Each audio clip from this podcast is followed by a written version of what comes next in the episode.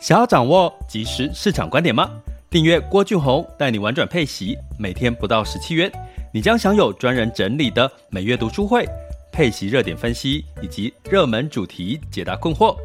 不论你想通过基金、ETF、美股或台股打造你的现金流收入，我们都能为您提供支持。点选资讯栏的订阅链接，了解更多。让我陪你一起投资理财。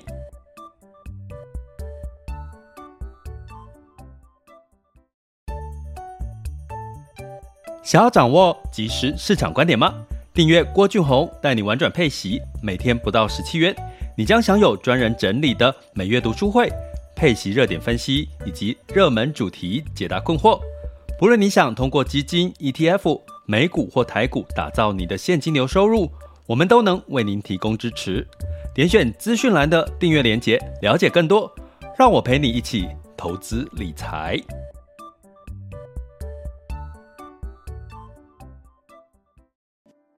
亲爱的学员们、听友，大家中午好、下午好、晚上好，哈！为什么呢？我要说三个时段呢？因为我们直播后续会上架到 Podcast，哈，所以可能很多人听的时候是晚上、中午或者是下午，哈，所以呢，基本上我就跟所有的啊这个朋友们问声好。那今天呢，要跟各位聊一个话题，哈，其实。嗯，自从一月份的升息所带来的市场的修正，哈，那进入到第二波的修正，就是俄乌情势，哈，我们不要讲俄乌战争，哈，是俄乌情势的一个危机，哈，那也带来了第二波的恐慌的情绪。不过呢，这个情绪呢，会不会带来了一个危机入市的一个机会？为什么它叫危机入市？哈，因为我们在一月份是升息所带来市场的担忧，哈，担忧这个资金会回流，然后就是带来一些涨多的一些股票修正，哈，这不叫危机，哈，这个是一个，呃，是市场过热所带来的一个市场要让让它稍微冷静下来的一个做法。可是这次的俄乌基本上它如果引发为什么很多人会担心俄乌战这个情势的危机？是因为它可能有机会引发成一个比较是全面性的战争。那在我们的这个投资里面呢，叫叫做系统风险。哦，那系统风险其实你不管是股或债都会跌哈，那只是跌多跌少而已哈，那所以呢，在这段时间，那当然。直接最影响最大的就是俄罗斯的股票，那再加上附带影响比较大，应该会到欧洲哈，因为它有一个地缘的一个关系哈。那但是呢，呃，如果你仔细最近呢，你仔细去看，应该有很多的机构都都提出了对于这件事情的呃为俄乌的情况的一个看法哈。那简单做个整理哈，这也是我认同的一个看法，也就是说。基本上呢，在这个俄乌的情势呢，其实是这个普丁哈，俄罗斯的总统普丁呢，他希望哈，简单跟各位讲那个地理概念，大家先把它的地理画出来哈。俄罗斯，然后中间乌克兰，左边是这个欧洲哈。那俄罗斯呢，基本上哈，它的旁边是乌克兰。那北约一直很想跟乌克兰哈，就是东进，他们一个叫东进，就是说。北约要跟乌克兰签约，哈，那呃，希望可以合作。那对于这个俄罗斯来讲，大家可能知道乌克兰的这个基辅，哈，应该它的首都基辅，距离这个俄罗斯是你只要开车哦，哦，大家这样讲应该你就很清楚。你开车只要大概两个小时就可以到俄罗斯。你从乌克兰的首都开车大概两个多小时，几个小时啊，哈，就可以到俄罗斯了。所以你就知道，如果你家诶两个小时是什么概念？就是我们从这个台北开到台中左右的距离而已哦。就是乌克兰跟俄罗斯的进入俄罗斯的时间。所以你只要那个北约哈，就跟这个乌克兰呢，如果真的缔盟了，诶可能呢，诶他可以大大方方的进入到俄乌克兰，诶他可能就。很容易亲蒙打吼，就是进入到俄罗斯。所以为什么俄罗斯其实从过去的这个呃这个慕尼黑的会议当中就一直在提说，他不准他的底线就是不准乌克兰跟北约有任何的结盟的动作。结果呢，不听嘛，就是这个呃，其他的西方国家不听哦，所以这个普丁呢就要下这个，就一他已经开始踩到红线了。因为根据统计，乌克兰大概有五成以上的居民哦，就像你做个民调哈，五成以上的居民是希望可以跟北约做地盟的哈，去保护乌克兰的安全。诶，这下。当然，这个俄罗斯总统普丁当然不愿意啦。那不愿意呢？你你北约你又不听我的，我只能用什么非常的手段哈去做事。如果你真的你们要做这件事情，我的底线已经被你踩到了，那我就要发动更极端的这个战争。所以这中间的，如果你知道这个前因，这个对于俄罗斯总统普丁是一个非常大就。重要的底线，而且他已经三声五令，从很早之前已经在讲这件事。其实西方国家并没有放在心上，所以他就只能把这件事情拿出来。因为呃，大家知道，其实在这个呃，俄罗斯要进入到欧洲，甚至往这个地中海，大家知道地中海嘛，在南欧嘛，对不对？哦，地中海，它要进入到地中海，它唯一就只有一个海峡可以通过。所以，一旦万一这个北约一旦东进进入接近这个海峡，甚至在这个海峡呢可以驻军的话，那对俄罗斯来讲，他等于是掐住他的脖子哦。就是，所以这当然是，如果你是呃这个俄罗斯的这个呃总统的话，你应该也会跳起来，对不对？但是呢，这件事情代表的是什么？他。他目的是希望北约哦，甚至这个美国都可以这个签订一个协议，就是说，哎，我们不会跟乌克兰哦建立这些呃联盟的关系，可是不可能嘛，所以就是口头说，比如说北约组织里面，德国、法国，他只要说反对，那基本上北约跟这个。呃，乌克兰就不会哦建建立这个关系了哈。可是呢，这个太薄弱了，因为他没有签订正式的书面合约，说哎我们不做这件事情。所以我简单来讲，目前其实都是在互相喊声，因为他要还没签约嘛。然后呃，就是呃，俄罗斯不希望你踩他的底线，所以互相叫嚣的一个情况下，带来的后续的结果，可能哈，目前可能比较高的几率，其实现在也正在发生的是。这个经济制裁，哈，经济制裁，哈，呃，比如说这个美国呢就宣布了，哈，就是对俄罗斯实施第一次的这个经济制裁，哈，那包含英国，哦，也在做所谓的经济制裁，哈，可是呢，俄罗斯他做的动作是承认，哈，这个两个独立的这个呃组织，哦，承认它是一个独立国了，哈，所以呢，并且要。说，哎，你今天乌克兰是有两个独立国，是我承认的，哎，他们有危险，说要进去做维护和平的一个动作，哈，所以这两这件事情来看，其实你会发现，呃，他并没有真正的，他还是在一个喊声的动作。可是美国跟这个英国已经开始在陆续采取经济的制裁，所以估计呢，未来的状况呢，可能会比较偏向于经济制裁互相喊的一个状况。那这个经济制裁如果进入到经济制裁，它其实就缩小了战争的可能性。那经济制裁会带来什么？主要是呃，俄罗斯跟欧洲的一些相关的一些贸易的交流哈，比如说乌克兰呃，俄罗斯有百分之呃，欧洲有百分之五十的天然气都是靠俄罗斯哈，它就可以用天天然气来来这个制裁欧洲。欧洲呢就相对的用贸易上面的一些制裁来制裁俄罗斯哈。这个过去也曾经发生过，所以它如果进入到经济制裁，影响的是什么？第一个就是原物料的价格会再往上走，第二个呢，会带来的是整体的这个经济，全球经济因为通膨可能会更加严重哦。注意听，通膨可能会更加严重，那就带来了经济的修正，因为通膨会未来始终会带来企业的获利的下修，对不对？因为我的成本又提高了嘛，哈，所以我的企业的获利就会下修，哈，那就可能会修正全球景气经济的成长的幅度，哈，这个是我们从这个俄乌危机情况看到的，但是它的缩小范围会变成局限在区域型的一些影响，所以呢，放观全球，不管是从台湾，不管是从亚洲或者其他的国家，如果在近期有修正呢，反而它是一个什么？发生的一个战争的危机，可是它可能没有发生的时候，它其实就是一个危机入市的一个概念哈，就是说，哎，其实它它可能接下来这个危机解除，它可能进入到真正的经济制裁的时候，没有真正战争进入经济制裁，哎，它可能就是一个危机解除，因为我们全球投资人担心的是战争引发全球性的一个战争性的一个威胁嘛，哈，所以好，危机入市，我们就来看一件事情哈，什么事情呢？呃，基本上呢，我们先来看这个呃今天的媒体哈。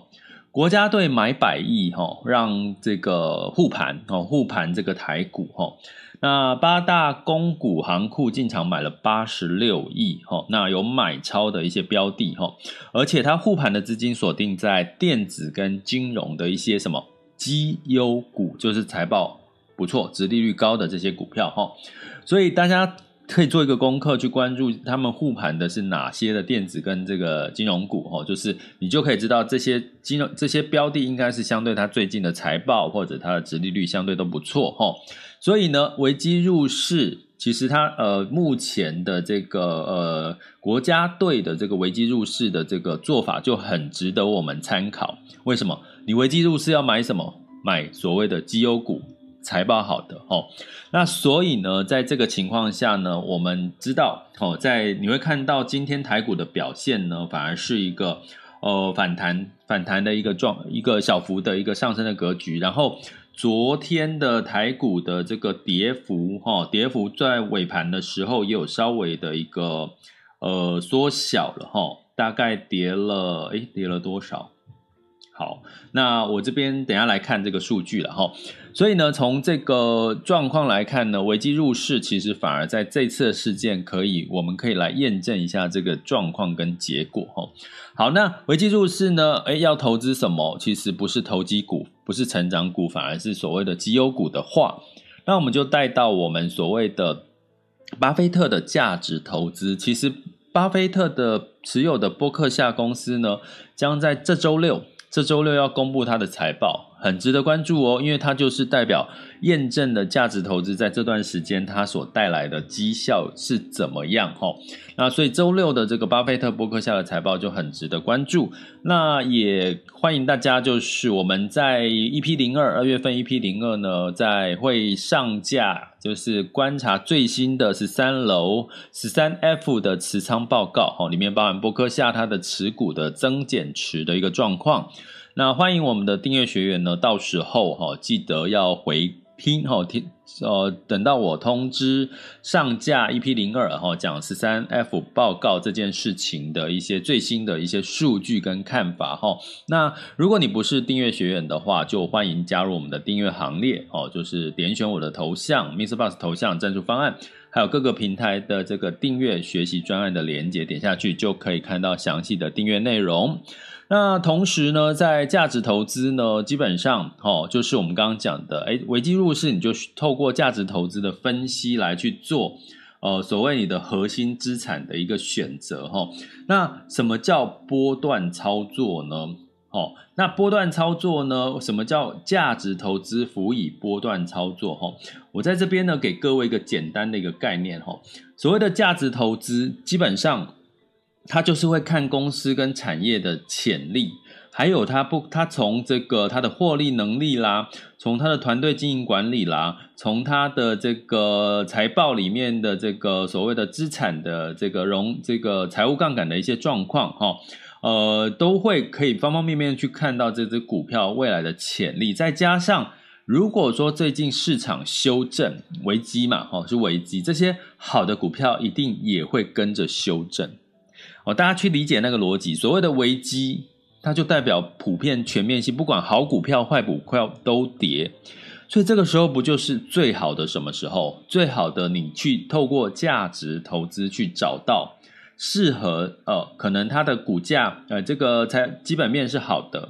价值投资它的分数是高的，所以呢，相对来讲，吼，它反而跌出了它的一个 CP 值，吼，反而让你有机会可以危机入市。在这个时候，是你的核心资产就可以适度的去投入所谓的这个呃价值类型的一些股票，吼，价值投资里面分析出来的股票。那呃，刚好呢，也要跟各位提哈，因为我们我这几天刚好这周刚好在。这个高阶直播上课，那我们高阶课的这一周主题就在聊到所谓的这个价值投资的一些怎么去怎么去拆解，怎么去分析，怎么去找到适合的价值投资的标的。那很明显的告诉各位，其实美股是最适合价值投资的，因为巴菲特嘛，你知道美股为什么？因为价值投资大概都是会看十年齁，可是呢，像我昨天在跟我们的高阶学员在直接在看台股的这个价值投资去选股的时候呢，我们发现不容易选出来。当然，台积电哦，大家应该都知道。可除了台积电之外呢，台股有没有什么价值投资可以参考的标的呢？坦白讲是有，可是它的这个呃时间可能，比如说。在美股可以观察十年，可能在台股呢，你只能看到五年它的数据哦，具有价值投资的这个加分的这个资格哈。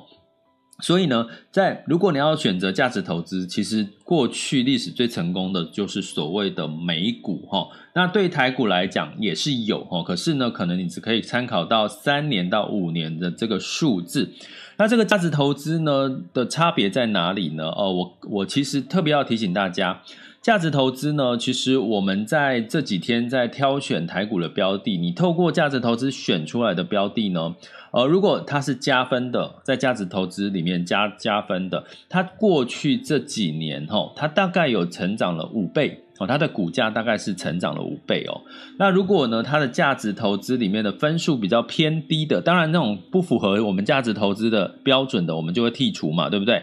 那如果是它标价值投资的分数偏低的，你会发现它的股价呢，对比同产业哦，对比同一家产业不同的公司，它的股价呢是怎么样？哦，比如说一个是涨五倍，一个就是涨了两倍哈。那所以呢，你从这样的看法，我要告诉各位，其实价值投资在，尤其在危机入入市的时候，你有机会买到便宜可是被错杀的好股票的时候，你可能在未来透过时间，那这个时间通常是五年，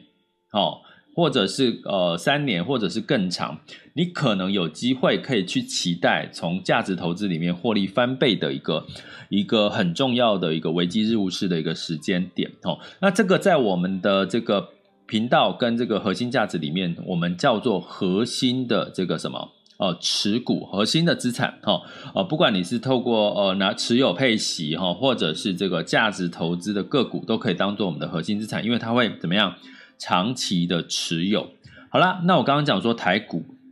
比较不容易哈，你要十年都能够有价值投资的，像巴菲特的高标准哦，基本上呢，基本上其实是稍微有一点难度，甚或者是你挑出来的个股不多，哦，比如说你从台积电就是。那可能大立光就不是哦之类的哈，那所以呢，如果你想要了解价值投资怎么去细、怎么去拆分、怎么去选股，甚至是挑选的工具的话，哎，真的蛮建议大家可以跟着我们最近刚好在上这个高阶课程哈，来了解一下我们高阶课程的这个内容哈。那怎么了解？就来一样来到我的网校 school 点 happy to be rich dot com。哦，就可以看到我们高阶课程的学习内容哦。好，那台股适合什么呢？台股如果你找不到价值型的类股，可是，在危机入市的时候呢，大部分的美股、台股都被怎么样错杀？好股票跟坏股票都可能被错杀。所以呢，我们在台股的部分，另外一个做法的选择性就是所谓的波段操作哈。那什么是波段操作呢？基本上哈，波段操作就是。股价的低点买进，股价的高点再把它卖出来，赚取中间的一个价差哈。那股价，比如说在去年哈，股价不管台股、美股都是高点，对不对？哦，现在来看，以现在往回看，哦，那现在经历了一月份的升息修正，接下来进入到呃俄乌战争的担心，哦，所以带来了市场的一个修正，这两波的修正。不就刚好哦，在像 S M P 五百也跌到跌破了年线哦，所以基本上呢，在这个时间点进入到相对低点的一个波段操作，不就是一个危机入市一个很好的一个观念跟决策？其实国家队刚刚我前面跟各位讲，其实国家队在昨天哦买百亿哦买了百亿哦，八大公股行库进场买了八十六亿，投信哦十六日十六天连续的买超哈。那锁定的是电金的绩优股哈，所以你从这个角度来看，其实它就是一个危机入市，就是一个波段操作的一个概念。那对于核心这个价值投资，它就是反而你可以找到 CP 值高的哈，这个所谓的这个呃修正过多的一个好股票、好公司哈。所以波段操作哦，通常你预期在一段时间，当然它的时间就不像价值投资那么长哈。那通常会跟什么有关系？波段操作除了个股之外呢，一定是跟话题有关系。为什么？因为呢，你挑选的波段操作，你一定是因为它跌深了，它本身可能也是一只一家不错的股票，可是它没有到达价值分析的这个分数的标准，可是它还是获利赚钱的好股票，值利率高的股票。可是呢，你要它往上涨。接下来它要什么？它要有话题性啊，它要有热点啊，它要有一定吸引人的主题哈。所以呢，我又要带到我讲的，其实波段操作在这段时间很重要的是，你可以善用所谓的主题式的 ETF 呢，去帮你去做这个波段操作，也就是我们在频道里面讲的这个。呃，卫星资产的一个配置，哈，卫星资产它就是一个做波段操作赚价差。那危机入市现在这个时间点呢，反而就是卫星资产里面很好让你去有机会去做波段操作的一个方法，哈。那所以呢，像台股大家知道嘛，过去哈，你可能像你去想一些绩优股，我们认为台股的绩优股，像宏达电，是不是它后来 PC 一直到智慧型手机，股价从一千三跌到现在六七十块。对不对？所以基本上呢，你从某个角度，苹果哦，过去哦，Google 哦，苹果啦，可口可乐哦，巴菲特持有这些股票，Google 基本上 Amazon 都一路的往上走哈。所以基本上呢，在台股，我觉得在这段时间呢，在市场修正，反而是有一个危机的一个波段操作。那危机的这个这个波段操作呢，呃，如果台股相对来讲个股持有的风险也比较高的话，适度的用什么主题式的基金来做波段的操作，其实也是一个很好的一个呃，相对来讲，你可以用比较小的资金，或者是用一个比较这个呃主题式可以分散同类型股票的一个概念去做一个波段的操作。那同时呢，你赚到了获利呢，可以呃在市场上面就像买卖股票一样，就就直接做一个停利的一个动作哈。所以基本上给各位在危机入市一个很好的观念哦，甚至国家队也示范给你看了，也就是你的核心资产，请除了用配息资产之外，你可以辅以价值投资去选择，在这段时间修正之后，过度修正之后的呃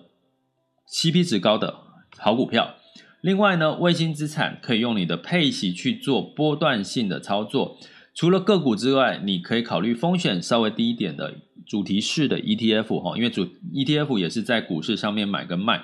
诶，适不适合用基金呢？诶，如果基金的话，因为它买跟卖通常会有一个时间差，比如说你现在卖，你可能真的资金落到你的口袋，可能也是三到五天的事情哦，甚至你卖的价位会是呃隔天的价 T 加一的价位。所以呢，呃，如果以这样的选择的话，卫星做波段操作，其实 ETF 会主题是 ETF 会比较适合。那基金呢，就比较适合放在核心资产，哦，就不要太长的去做一些转化，哈。所以呢，一样，我们今天晚上，哈，其实我这周五真的是一直在讲话。好，那今天晚上的八点，哦，就是二十三号晚上八点，就是我们主题式 ETF 放大你的收益的一个主题课，哈。那订阅学员记得晚上可以来上课，或者是没有办法上课，都可以到网校去回看课程，哈。那这一集的主题是 ETF 的设计，就是为了这一次。像危机入市的时候，你怎么透过主题式的 ETF 帮你做波段式的操作，让你有机会哦，在这段时间呢，哦，找到一些呃未来有话题性的一些产业跟主题，有机会再往上走。像我们刚刚讲，像最近的主题跌多了，可是有一个产业没有跌，就是能源嘛，对不对？那接下来之后会有什么样的产业会再跟上呢？下半年会有什么产业？六月份会有什么产业的这个话题机会，让你去做一个波段式的一个操作哈？这就是我们今天晚上要跟各位来聊跟分享的。所以欢迎大家，如果想要今天晚上跟着一起上课，一个两个方式，第一个加入我们的订阅行列，点选我的赞助，点选我的头像，MixerBox 头像，还有赞助方案，还有这个各个平台的订阅连接，就可以加入订阅行列，马上上课。另外呢，你也可以单次的报名课程，一样就是点选头像，巴拉巴拉巴拉，哈，就是所有连接都可以看到相关的这个主题式的 ETF，呃，投资术，帮你放大你的，教你放大你的投资收益哦，这样的一个主题哦。好，所以呢，美股跟台股略有不同哦。哦，美股适合价值投资，台股哦，可能在这段时间是适合波段操作。当然，美股有没有这个波段操作的机会？有，就是如果你评分不是在价值的投资的这一块哦，这一块领域。那它有一些成长的题材，你觉得它有成长的题材，它的财报、它的自由现金流还是有一定稳定的一个正正报酬的话，那当然你还是可以把它列入所谓的波段操作的一些美股哈。所以呢，基本上你可能要稍微做这样一些功课哈。相信呢，接下来会帮助你在这段时间，就算你有修正所所这个亏损的钱，有机会在下半年还是有机会。而不是下半年呐，就是等到这个逐步逐步的这个俄乌战争情况稍微呃缓和甚至结束的时候，诶，你反而会有一个更好的一个绩效表现的机会，好吗？这里是郭俊宏带你玩转配息，给你及时操作观点，关注并订阅我，陪你一起投资理财。接下来进入到第二阶段，全球市场盘势轻松聊。今天是二月二十三日，周三的下午十二点二十六分。好的，那在这个风险指标的部分，哈，目前今月 VIX 恐慌指数是来到二十七点八，VIX 恐慌指数是二十八点八一，所以呢，大概都有稍稍的回落了，哈，尤其是对未来的恐慌有稍微回落。那十年期美债殖利率也回升到一点九四四二，哈，所以呢，你可以看到的是，诶，应该是普遍的市场的看法呢，对于这个俄乌战争的一个情况。应该会比较偏向于经济制裁哦，当然也会带来市场的经济的这个景气的修正哈。那整体的一个情况之下呢，呃，我们可以看到哈，看到这个整体的，当然这个道琼修正了一点四二 percent，S M P 五百、纳斯达克跟费城半导体分别下跌一点零一、一点二三跟零点八三哈。所以呢，在这个情况呢，呃，也因为就是美国拜登总统说，哎，要对欧俄罗斯哈、哦，就是实施首轮的制裁哈、哦，但是哦，拜登又说喽，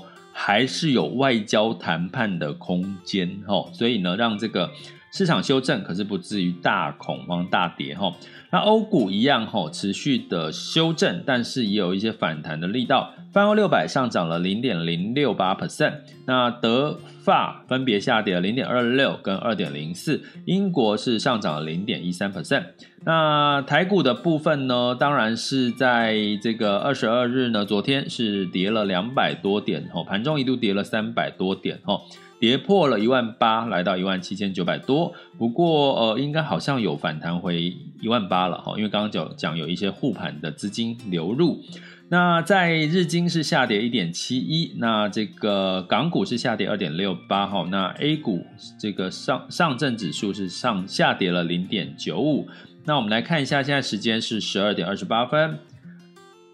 我们来看最，等我一下哦。目前的台股，哈，十二点二十八分，台股，诶，正在跑，嗯，好，呃，目前台股是上涨了四十二点，哦，来到一万八千零一十二点，上涨幅度是零点二四，柜满是上涨零点五八 percent，呃，所以基本上，哈，就是有小幅的反弹，当然大幅反弹不可能呐，因为。这个俄乌情势，大家还是很担心嘛。你这个时候大幅反弹也怪怪的哈。那台积电是跌了一块钱，来到六百二十六。那雅股的部分呢，在这个日经指数哈，目前是休市哈，今天是休市。南韩哈是上涨零点二一，新加坡是下跌零点三六。那 A 股哦是上涨了零点五五，那恒生指数是上涨零点六九哈。呃，今天呢普遍哈雅股也都出现了一个反弹的状况。那我们通常说你要观察今天晚上美股行情，目前的 S M P 五百跟纳斯达克的这个期货盘哈是上涨的哈，都是上涨零点五到零点六九哈。这个时候就是看了会稍微让你安心一点，就是至少已经没有在这个美股的期货盘哦。就反映接下来的晚上的可能性，然后比较几率比较高一点点的可能性，就可能还是就是会有这个反弹的这个机会哈。你可以用这样的方式来看。好，那接下来进入到能源哈，能源当然就上涨了嘛。不过布兰特原油上涨一点五 percent，来到九十六点八四了哈，因为开始进入到这个制裁，呃，俄罗斯还没有说他要。这个切断切断对于这个欧欧盟的这个天然气的供应龙还没有哦哈，但是已经有一些预期心态哈，期货盘原油哈布兰特原油上涨一点五，那金价也因为避险的担忧，所以也上涨了零点四 percent，来到一千九百零七点零四美元哈。那这个美元的指数呢，因为欧元相关的一些呃走贬哈。这个呃，日元也稍微的走贬哦，最面指数来到九十六点零七。那其他的新市场货币呢，大概也都还是在一个呃美元跟呃台币哈、人民币差不多的一个一个一个数据哈、好，那我们就持续关注了哈、也就是说，美元呢，在这个避险的这个氛围，它也是会有升值的这个。呃，几率比较高哈，有两种情况，一个是呃避险哈，另外一个就是景气过热哈，通常也会升息，也会带来美元的升值哈，所以呢，这个目前的情况都还是在一个比较合理可以判断的一个依据的情况哈，没有出现特别呃值得去留意的一些一些特别的情况。好，那接下来呢，就进入到我们可以分享、交流、提问的时间哈，你可以在 Mr. Bus 平台按下举手键。哦，目前现在就可以喽。呃，目前我们在线听众有两千一百多位，还有我们的 VIP 学员哈。那你可以按下你的举手键，那我就把你这个 Q 上台来，你就可以用这个语音的方式呃提问、分享、交流。那我不知道是不是所有人都会听得到，所以有很大部分的人会害怕害羞。其实不要害羞，因为大家又不知道你是谁，对不对？又看不到你是谁。那当然呢。你也可以透过 YouTube 好吗？透过 YouTube 来这个分享发问。好，那如果说呃，或者你可以在任何时间点到我们各个平台，呃，哪些平台呢？Mr. Bus，然后这个 YouTube，还有这个粉专哦，社团，还有这个所谓的这个什么 IG 哦，都可以做留言哦，提问哦。那也很谢谢。其实其实你知道，老师也是一个这个呃需要鼓励的人哦。呃，像昨天我有收到我们一位学员说，哎，他他跟我说听每天听我的直播跟订阅频道受益良多哈。虽然目前还看不清楚情势，但是他很谢谢我之前有跟他呃有分享一集，就是呃反一哈 ETF 反一的这个操作的一个方式哈，在 Podcast 有聊到啊，包含在那个。我们的这个呃课程哦，也有详细的讲到怎么去操作反一 ETF 的一些概念哦，所以呢呃，就其实我看到他回馈给我的，当然我就会觉得，哎，天气冷冷的，可是心却暖暖的哈。所以如果你们也有一些收获，也可以不吝啬的让我知道说，哎，你们获得什么样的收获，或给我一些建议都可以哦。这里是郭俊宏，带你玩转配息，给你及时操作观点。关注并订阅我，陪你一起投资理财。我们下集见，拜拜。